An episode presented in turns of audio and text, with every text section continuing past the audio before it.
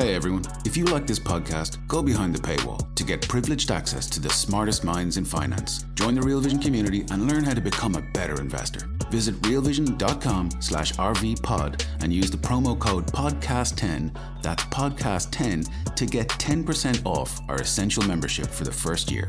Now, to the top analysis of today's crypto markets.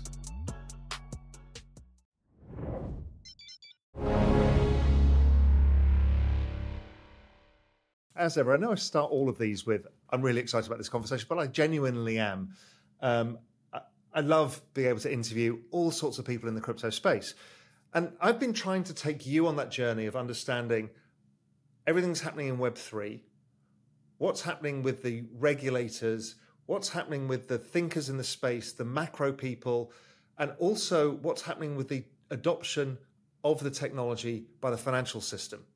And these are really important parts. And today I'm bring, bringing you on that thread again about the financial system. This time it's Fidelity. Obviously, Fidelity has been on Real Vision many times. Uh, we're huge fans of what they're doing for the space. I certainly am a huge fan. And this time we've got Jack uh, Neureuter. And Jack is the analyst on the digital asset team there. And he's got some interesting perspectives I want to hear to figure out how our institutions looking at this, what are the stories he's telling them, and where does he see it all going? The world of crypto is an incredibly exciting journey that we're all going on together. We don't know where it's leading to, but we know it's going to be absolutely massive. Join me, Raoul Pal, as I guide you on our adventure to discover just what this new world will look like. Jack, welcome to Real Vision. Thanks for having me on. I'm a uh, long-time listener, first-time caller, I guess you could say. Fantastic. Look, um, I'd love, as ever, to give a what you do today, and then we'll go back and I want to hear your journey because everybody's journey is different, and I think it's always important to find out what was the trigger points, how did you get here, and everything. So, give people a bit of an idea what you do now. Yeah, so I'm a I'm a research analyst for Fidelity Digital Assets. We can talk a little bit about uh, Fidelity Digital Assets and what we do, who we support, um, if, if that's helpful. But yeah, we'll come in. We'll come into Fidelity once we got your journey. When you arrive at Fidelity, we'll we'll talk through what you guys are doing because obviously we've had a lot of the people from Fidelity on. It's always been great. So yeah, so so I'm a research analyst for Fidelity Digital Assets. Really, we provide support for uh, for the most part uh, traditional investors that are looking to make allocations in the digital asset space or some of them are just interested in what are we doing in this space? Why do we care about it?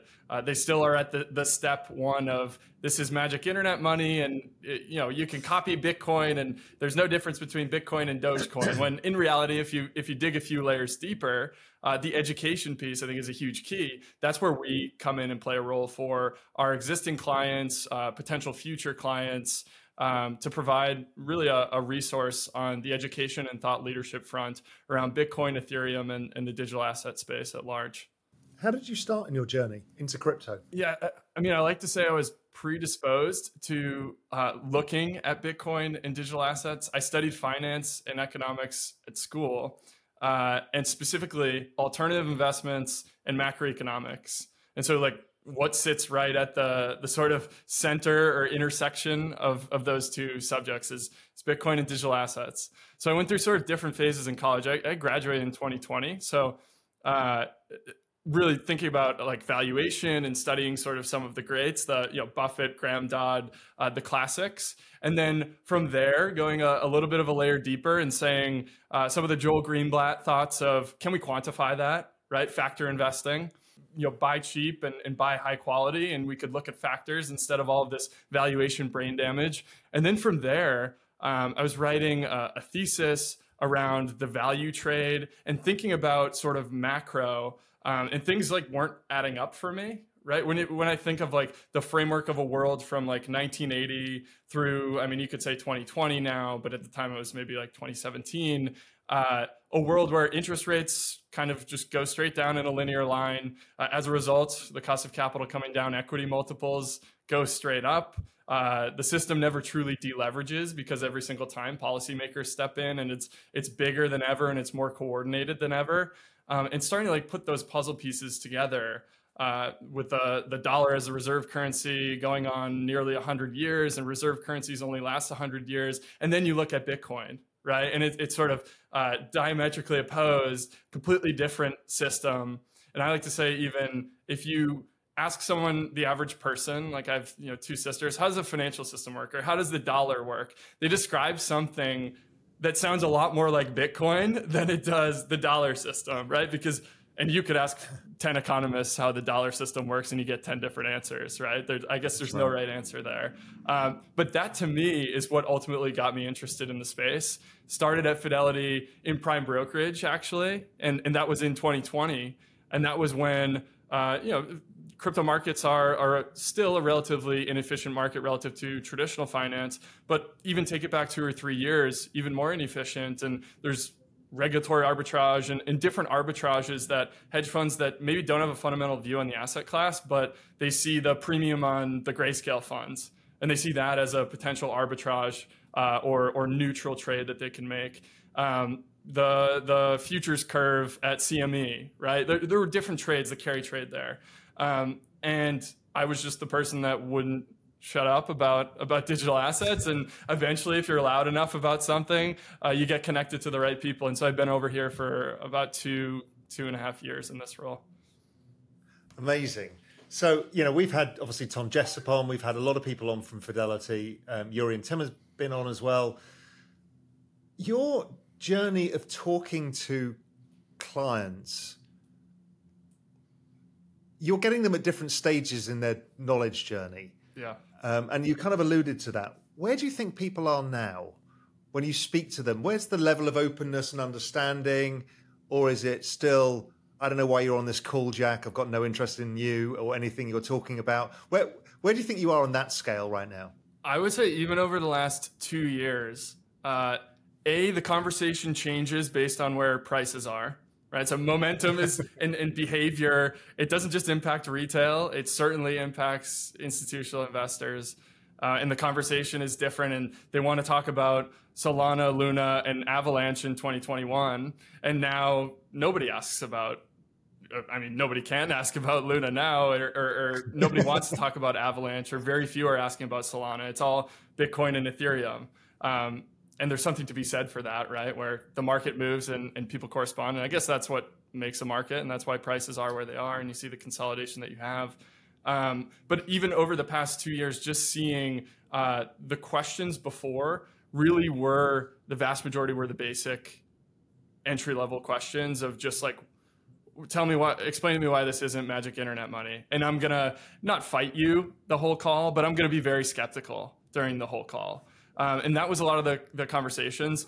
Um, now, more recently, that's a lot less of the conversation.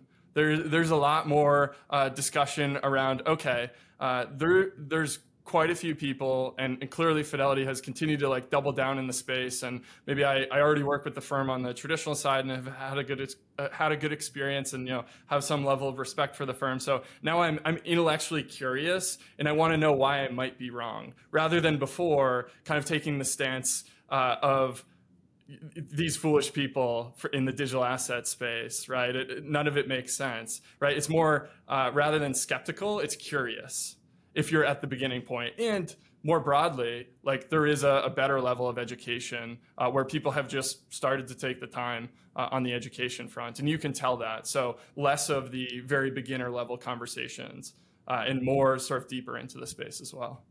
Yeah I mean, in my conversations with institutions family offices and other larger players most have done the work now. Yeah. You know I, I just get the feeling that those who are interested have done a lot of work and now it's a matter of price. So then they want to stay on top of the space. They kind of want to understand, and then they want to know when do I really need to allocate capital to that. Is that the kind of impression you get as well? That and also I think naively before I stepped into this role, uh, I had the view that like when you say the institutions are coming, that it's like they flip a switch and you know they they decide tomorrow to to allocate or something. That is not at all the case. And like even today, there are very few actual like what we would call institutions of endowments, sovereign wealth funds, pension funds, um, foundations that are actually owning tokens. like some of them that are interested in the space will go the venture route because it's a the traditional yeah, wrapper. and then they can also more so pitch like the idea of blockchain and they're getting broad-based exposure rather than taking true token asset ownership risk um, and so that's still the case today but the education cycle like you're i don't think you're at square one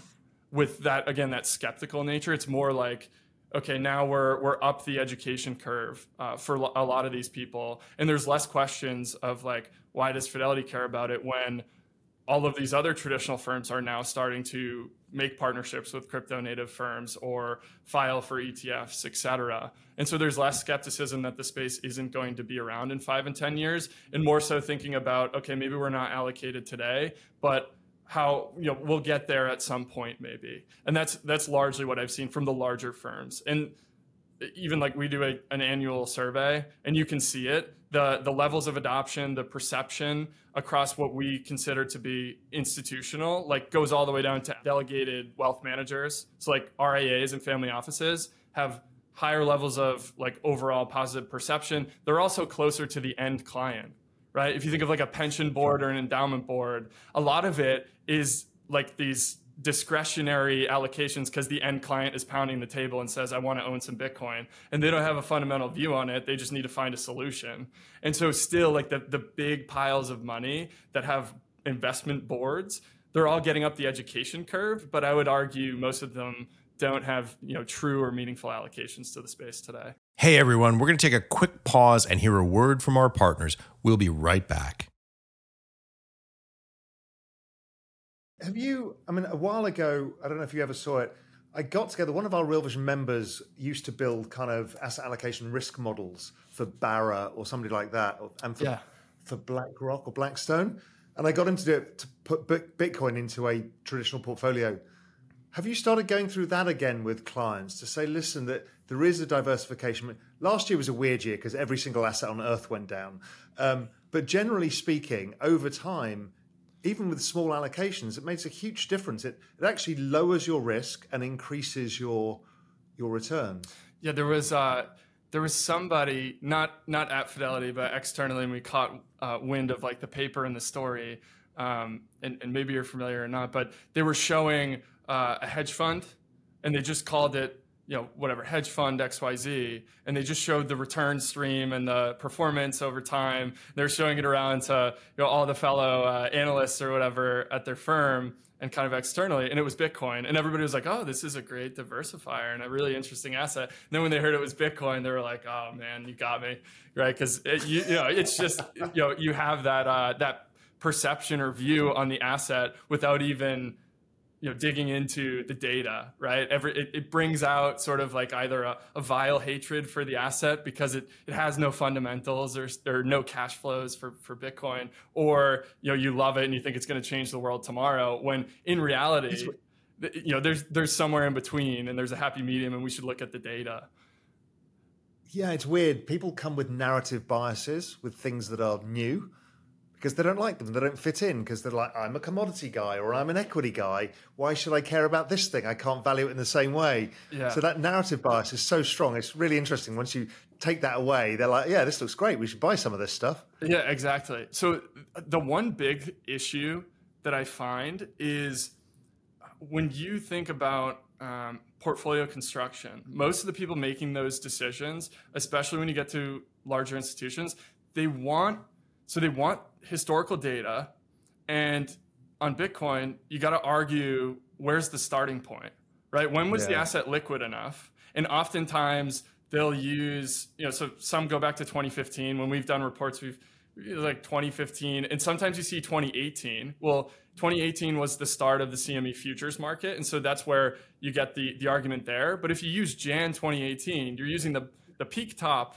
of the, the 2017 cycle, right? So you're necessarily biasing the data one way or another based on the, the starting point. So arguably you should be, you know, use a sensitivity range for your starting point, whatever.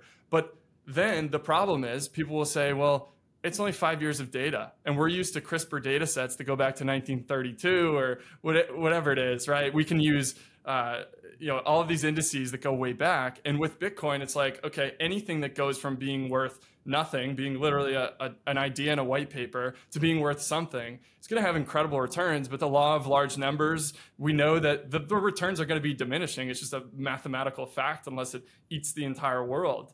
Um, and so at that point, you need to have a fundamental thesis to make an allocation in order to think about like uh, like black litterman portfolio modeling of like having future return assumptions and then baking that into a portfolio. But most of them use historical like equities will give you 7% and then we'll use yield on treasuries to, to get an idea of what the you know, four or 10 year returns on treasuries are whatever it is but they don't want to make a fundamental statement on where bitcoin or Ethereum or the digital assets are going. And so then it all falls apart because they say the backwards data is too short and it went from being worthless to being worth 500 billion, but that's never happening again. And we agree on that. But then when you start to talk about, like, okay, Bitcoin could be a digital gold, and gold is a $10 trillion market cap. And you start looking at the TAM, and if we get there in 10 or 20 years, here's what the CAGR could look like that's where it all falls apart because then you have to have a fundamental investment thesis. And a lot of the portfolio modeling is too quantitative and academic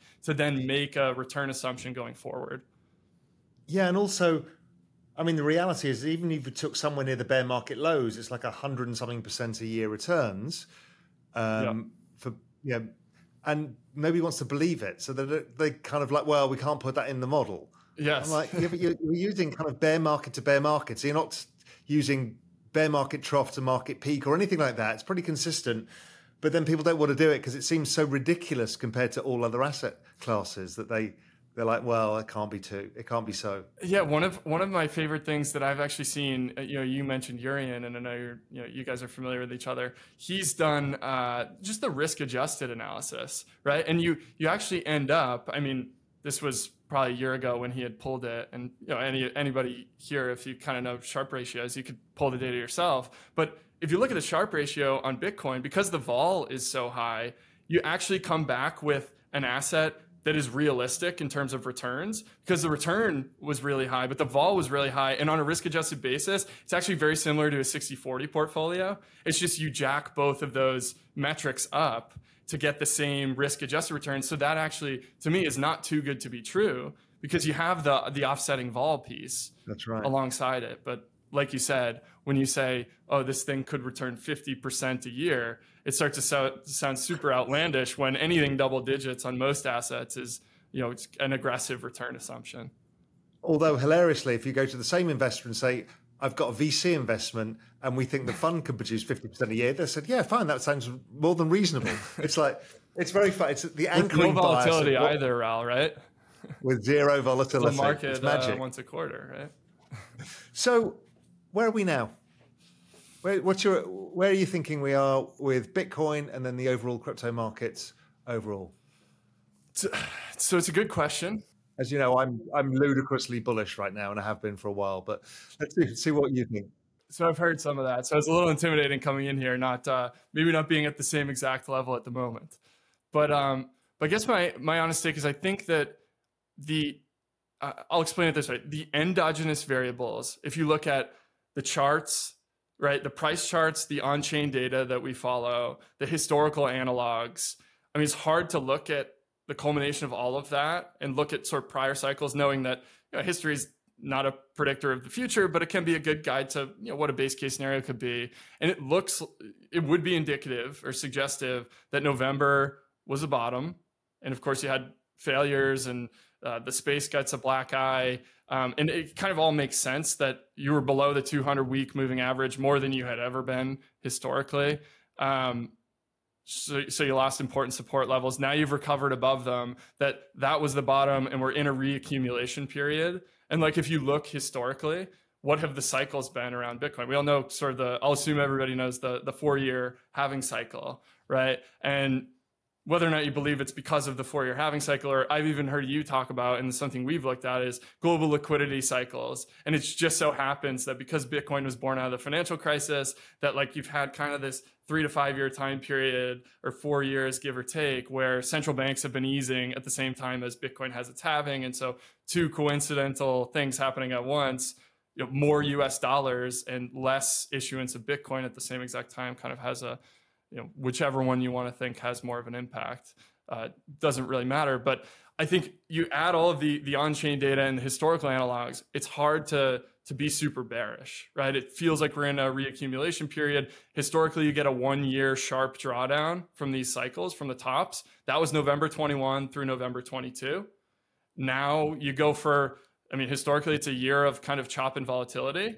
And we're halfway through that and there's an upward bias there. I mean there was in the the prior cycle as well i believe the the 2018 into 2019 time period. You start to see a little bit of an upward bias and we're up 100% from the bottom right at 30,000 as we're speaking but we're still down 50% from the all-time high because you got to go up 300% when you go down 75% right?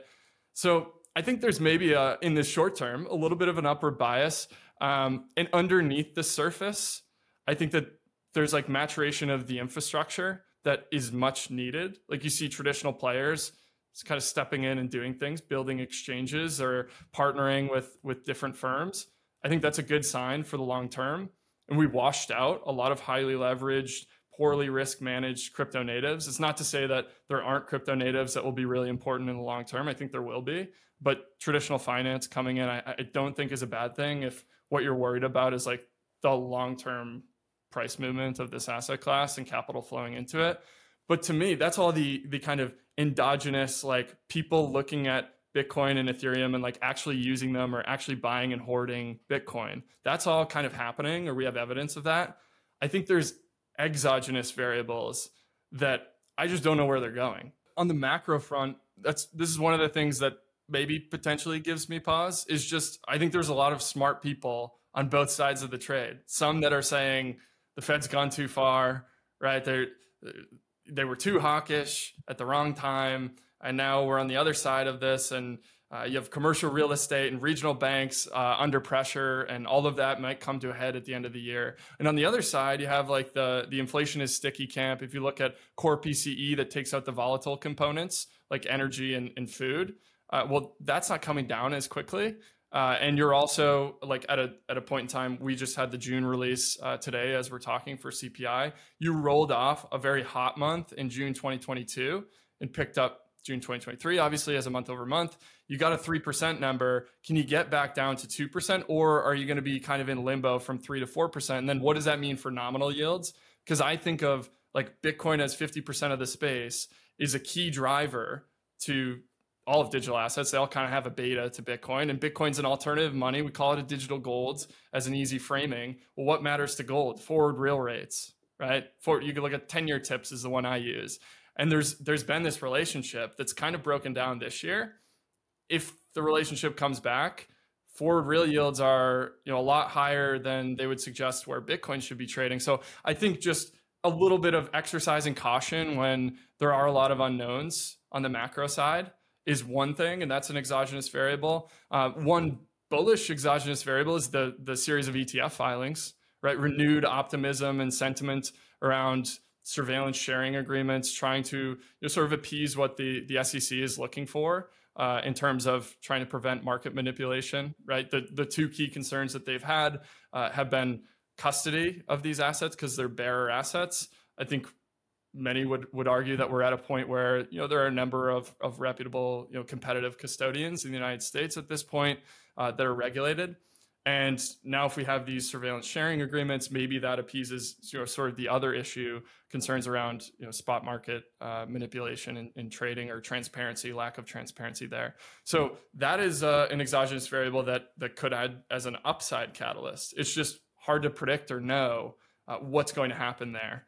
Um, and then the last one to me is did we you know wash out all of the offshore entities that are heavily influential to this space uh, that are unstable, poorly risk managed, or highly leveraged. And I don't know if that's the case. And you know, there are a number of you know sort of reports and news items surfacing that you know just make you pause and say, hmm. And uh, uh, last time, uh, maybe we weren't saying that enough. And so I just kind of exercise caution. So to me, the, the, the upside catalyst is, is ETF potentially. And then sort of the, the potential downside catalyst could be uh, on the macro side or uh, more to come in terms of these entities that weren't very sustainable in the crypto space. Hey everyone, we're going to take another quick break and hear a word from our partners. We'll be right back to the Real Vision Crypto Daily Briefing. Yeah, on the macro side, when I look at it, even if let's say you're right, and well, you're not saying either way, but let's say the inflationists are right, and inflation's sticky three to four percent, which is well, where do rates go from there? They either stay the same or they come down a bit. Okay, we can argue that. So the rate of change can't won't continue, and I think it's the rate of change that matters because when you go back and look at you know as we all do, we can look at charts of rates or charts of uh, yeah ch- charts of rates versus Bitcoin, and you can see the periods, even when periods when the balance sheet wasn't growing and wasn't shrinking, the Fed balance sheet, what you find is crypto goes up because like it's a secular cycle that you can't keep down. So I always say it's like holding a beach ball underwater is the moment you just stop the rate of change of rate rises, you take the foot off the beach ball and it comes exploding out of the water every time.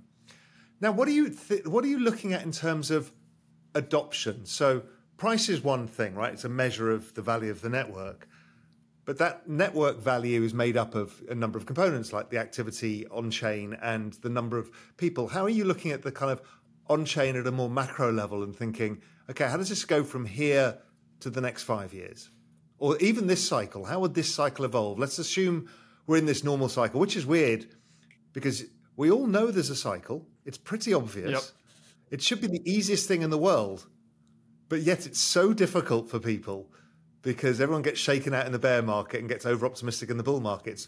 It's bizarre, even though it's such an obvious cycle. But anyway, let's talk about that next three years going out, assuming that the cycle is on its way and we're somewhere around crypto spring. What changes here now? So I'd like to say the regulatory landscape would start to change because I think that's I mean, outside of Bitcoin, uh, that's the thing that I think Ethereum and smart contract platforms need, which is to be able to tether themselves to real world assets. I mean, sure, we can, you know, you could put NFTs and, and Web3 and that whole sort of community aspect into one bucket. Um, but I think the tokenization of real world assets is kind of the big kicker. But for for like what is going to make Ethereum uh, and and other smart contract platforms relevant is being able to be tethered to relevant real world assets that matter and allow you to trade them, borrow against them, utilize them more efficiently, more accessibly, uh, regardless of where you are in the world.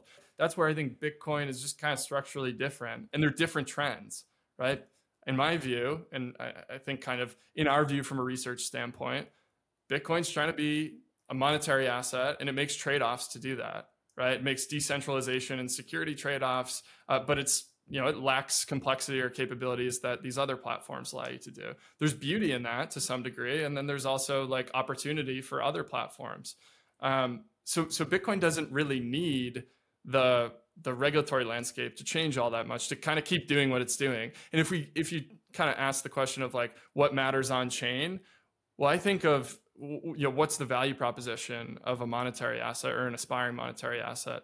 Store of value medium of exchange unit of account. It's kind of a gradient right? Store of value would be the, the first obvious one 21 million bitcoin. And because of like the block size wars and trade-offs that bitcoin has made just to to never change right? Just to try to be as decentralized as possible which you can say it's good you can say it's bad whatever you want um, but that furthers the the store of value first argument and if you look on chain less Bitcoin have moved in the last year than ever before. 70% of the supply hasn't moved in the past year.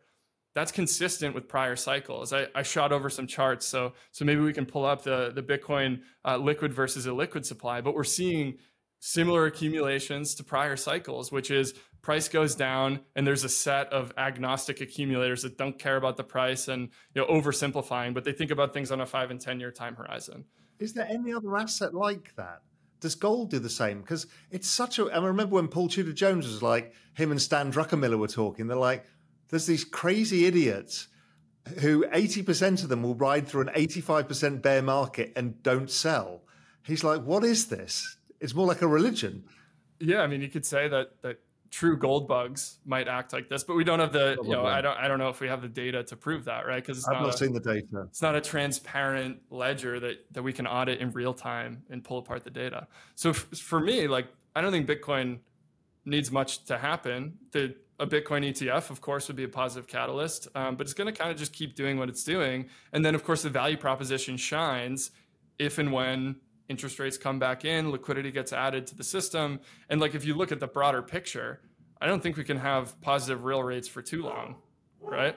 It's it's kind of just a math equation. If sovereign debt levels are where they are, unless global growth spurs uh, you know some way that that isn't expected, you're going to require debasement, right? In all likelihood, nothing's ever for certain, but there's a high probability that you just kind of have to debase currencies. If everyone's doing it on a relative basis, Sorry, my dogs are barking. If it always happens to me, don't worry. Must be the mailman. Everyone's used to it. If if everyone's debasing on a relative basis, maybe the dollar stays kind of where it is if you look at the Dixie, but relative to gold, relative to Bitcoin or scarce assets over a long span of time, like the value proposition of Bitcoin is clearly still there. Then if we pivot, yeah, yeah, and then and then I would just say if we pivot to the tech side, right, to, to Ethereum and to, to smart contract platforms, well, that's where I think regulation is going to be key. Are these securities, are they not? How do we treat them going forward in large developed countries that have lots of capital that could be willing allocators, but they need regulatory clarity to be able to allocate? That's a huge key. Getting real world assets on chain so we're not just trading speculative tokens back and forth. Uh, that to me, that's the, the sort of next level there on that side. Yeah, I mean, I when I first got into Bitcoin 2012, 2013, that was the first use case. It's like the entire securities industry needs to go on chain. It's just going to make it so much more efficient. We haven't got there yet, but everyone's working towards it. You know, whether it's you guys or Franklin Templeton or Goldman or JP Morgan, I mean, everybody's working on this. They want to get there. The regulators kind of want to get there. If not, the UK will get there because their set of guidelines, you know, you've got this third set of property rights. It's not the physical rights, it's not the digital rights. The, what they've done for kind of digital assets is different. So they're giving you the rights, which now means your contracts are enforceable in certain ways. It, it's it's definitely getting there. The US is just murky, but they'll they'll find the con, you know conclusion. There's enough big players, sensible people who are trying to help it move along. Yeah, and I, I mean, I think we'll get there eventually. I would just say, you know, it doesn't seem like we're there yet. But if you look, you know, if you look on chain on Ethereum, people are still using it. They're willing to pay fees. And ultimately, that's what matters for ETH, the asset, right? Because now ETH, after proof of stake, you're able to have the optionality to stake the asset and earn a, a cash flow. And there's a burn as well, like a, an automated buyback. And that's all dependent on people wanting to be willing to transact and pay fees on the network. More evidence on chain right now that that keeps on going. And again, we're not even there where there's not really much in the way of real world assets on chain yet to even transact in. Now, because um, Fidelity offers ETH as well to institutional clients and others, have you found that there's an interest thinking going back to the asset allocation conversation we have a lot of people never liked gold because it didn't have a yield and they don't like bitcoin because it doesn't have a yield. Because if you stick it in an endowment they want to have some positive carry you know it's just what they need. Are you finding that eth gets um, narrative traction because it has a yield and kind of broadly represents the technology of the space. So it's the blockchain bet that makes it easy. You don't have to fight about the monetary system and and say things that makes your boss think you're crazy. Yeah. But you're just saying, hey, listen, the technology's here and it gives us a nice yield. Are you seeing that narrative? Yeah, so I think you you make a good point there where you kind of break down the investor type and even like internally working for Fidelity Digital Assets I'm pretty agnostic to everything. I, I got interested in the space through Bitcoin, but yeah, I see if the market thinks there's value there and there are people really using it, like there is a probability that there's value accrued there, right? I just I think it might be a, a little bit more speculative, but if it's more speculative, that means the you know the risk return is different. Um, and owning you can own both in a portfolio. So why do you have to make a, a statement on one necessarily? Things are are tribal, but even internally, like we have people that work here that are Bitcoin maximalists. We have people that are ETH only, and we have everything in between. It's it's quite interesting, right? Um, but I, I think you made a point there around investors having interest in in one or the other. Uh, in like you said, with Bitcoin, it's those that are looking at the monetary system, that are looking at debasement and quantitative easing, and they want to own Bitcoin in their portfolio to hedge against those types of things. I I find that when we talk macro thesis with a lot of these folks, they tend to, in large part, agree with the bigger long term picture that the average uh, rational Bitcoiner would maybe describe. Um, and and then on on Ethereum, it's the tech minded investor, kind of like you're alluding to, where they see value in blockchain. Um, maybe they're not exactly sure like where it plays out because it is more of a, an open ended question of we know there's real technology here and there's real potential uses, but we can't exactly put our finger on the the exact use case that's going to kind of elevate it into its next phase or its next step. That we'll only know that narrative in hindsight, and the price will have run uh, before that already happens, right? If, if it happens in the future. So it is two kind of different investor types, but there's the hybrids in between that want to own both. And maybe we were a little self selecting in the fact that we only supported Bitcoin first for a number of reasons. One, building a business and keeping it simple and being really risk managed and compliance and legal focused. And then the regulatory environment has evolved and you know we built out the product to support Ethereum and, and now we're here supporting both. Um, but because we supported Bitcoin first, maybe that self-selected us to uh, have more uh, more of a client base that's interested in talking about Bitcoin as opposed to Ethereum. But things are things are constantly kind of shifting and changing. And also, you know, Bitcoin again at an asset allocation level is quite easy. Once people get over the hurdle of it it's quite easy to put into a portfolio. You see what it is. It's kind of clear. Eth's as you say it's a very different thing. It's a bet on an ecosystem. It's like a big giant vc portfolio of everything that happens in web 3 um, but unlike unlike vc it comes with a yield. So it's it's it's kind of interesting. So what what pushback do you still get from people that surprises you? I mean, there's the usual pushback, but is there still like a what are we doing wrong here? What why can't we get this narrative right that they don't understand something? I mean, the biggest one I would say was regulation, or the biggest like I would argue like the biggest excuse. Like even somebody that maybe starts to get it, but then like from a firm perspective, they don't want to take any risk or, or allocate to the space. They would just say, well, the government could outlaw it, and like you know you can you can reason with them all you want that it's global game theory. Look at the internet. Look at you know these competitive uh, technologies that just can't be stopped. And like you know the united states is very unlikely to to ban this especially at this state right? That becomes less and less likely every single day. And i think it's more we hear that less but two years ago we heard the the regulatory uh, question mark as the reason for not allocating. Um, i mean now it's less and less. It's just through the bear market there was less knocking on our door and now there's more knocking on our door it's the same thing it's price is the driver and so if if the end client isn't asking i would argue maybe it's maybe it's career risk is the right answer here is like yeah. if all's well if equities are performing why do i have to own this thing that trades like 3x levered NASDAQ, right? Or at least it did last year in the bear market, right? Now they're kind of diverging and there's a lower correlation. And they we do fundamentally think that Bitcoin is different than uh, you know than than equities and even Ethereum is different than equities. But if everyone views them as high beta risk on assets, then everyone's going to trade them like they are. And then the allocator that's slightly skeptical of the space will just say, I'll just own equities. I don't have to take the career risk. And it, that's all slowly being peeled back. Um, but it's it still exists, right? It's you're still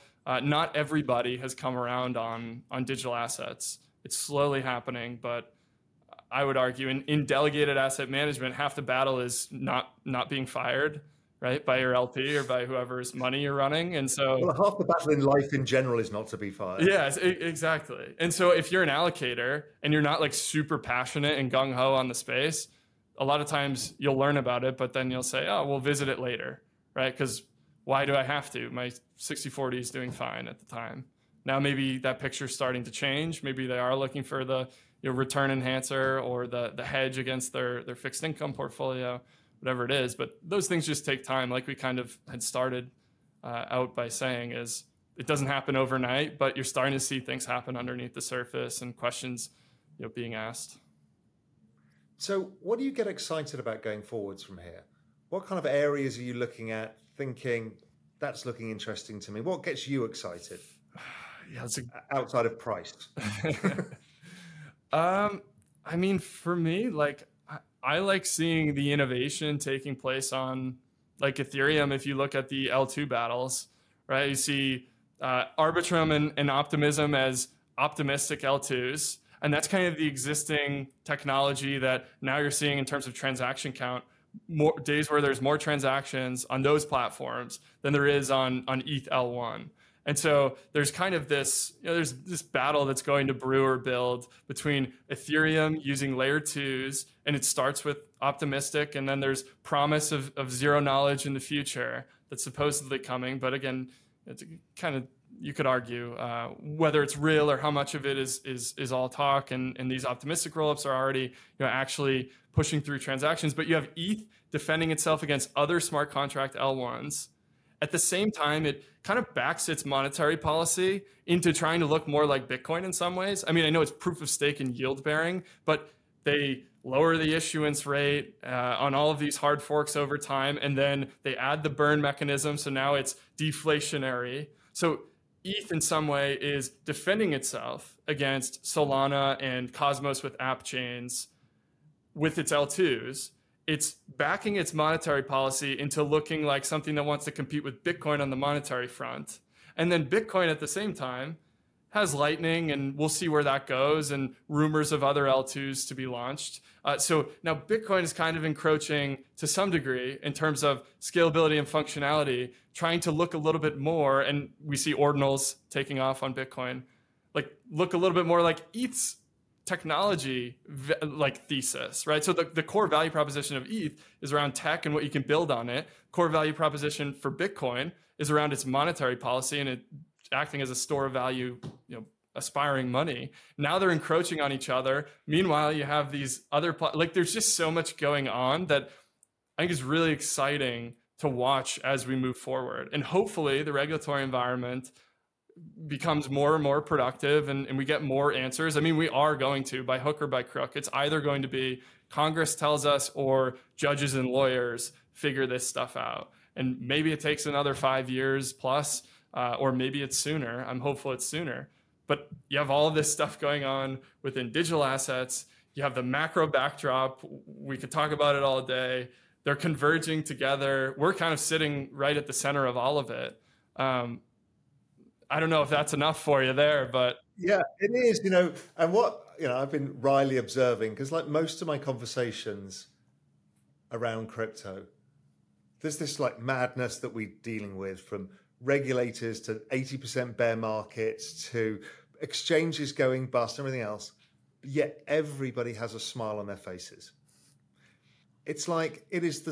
It's so exciting and unique and interesting that you feel like you know, where you are in your seat or me in my seat, we're so lucky to be alive at this moment in time, to be at this point, right? It, to be in a, in a wild secular adoption of a technology and a, be around the epicenter of it, it's just amazing. I completely concur. I I know a lot of people that want to work in digital assets. I don't know a lot of people that work in crypto and digital assets that want to work in TradFi. And it's not to say anything bad about the traditional side, but it's it's structured. It's the way it is, and it you know kind of continues on in the, the path that existed. Like I like to think like I'm a research analyst in digital assets. Over the past two years, I've had so many cool opportunities with so many people. If I was an equity analyst, it's a the structure has existed there for 50, 70 years, right? I wouldn't be talking to you if I was a, an equity analyst because I would be in the the existing system uh, that you know you work your way up from whatever this analyst to that analyst. Whereas here, it's like so much about our business has changed, and we've 3xed in headcount over the past two years. And so, you know, the the pitch to anybody here uh, fidelitydigitalassets.com, if you scroll to the bottom of the page, there's a careers tab. Uh, you don't have to be a researcher.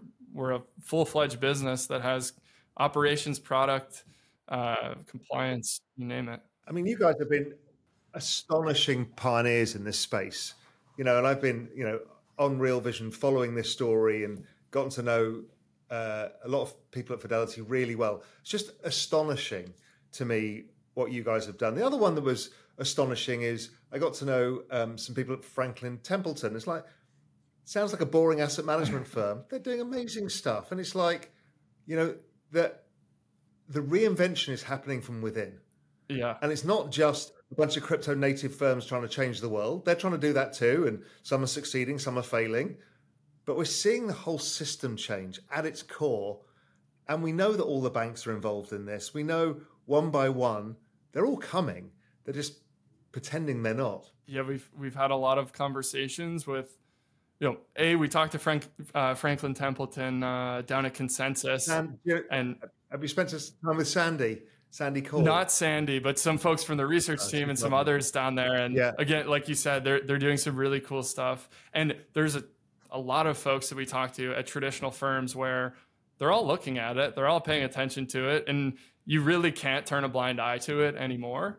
Um, I mean, I know credit at Fidelity goes all the way to the top of the house of pretty much unwavering conviction for like almost a decade now to just sort of further experiment and, and creep forward in this space and now we're sitting right at sort of the intersection of of TradFi and, and digital assets. So I'm excited to see where it, where we'll be uh, a couple of years from now. Fantastic, Jack. Listen, thank you ever so much. It's been great to get you on. We'll definitely have you back on as we go through this journey. You know, when you've got some new ideas that you've been researching, you want to come and talk to us. We're always open for that. You know, we, we you know we're with you in the journey as well. Yeah, absolutely. This was uh, this is great. If anybody uh, wants to, our our research we distribute most of it uh, open source fidelitydigitalassets.com backslash research you can get on our our sign up page and i'm at j underscore Neureuter on twitter tweeting out uh, some things that we're seeing from our research desk on a pretty regular basis fantastic we'll put that in the link as well thanks so much brilliant jack great to see you yeah this was a lot of fun thanks i love having these insights we are so lucky to have people like jack join us and give us a peek behind the curtain of the other side of crypto you know, this is not the crypto of Twitter. This is not the crypto that uh, you spend in the evening in the pub talking about. This is where the real capital gets allocated or will get allocated. And these are the people who are onboarding the financial system into this alternative system. And Jack is out there telling that story and driving forward this space. And it's just fascinating to see where this all goes. What's up, revolutionaries? Thanks for tuning in. For more content like this, head over to realvision.com and get unfiltered access to the very best, brightest, and biggest names in finance.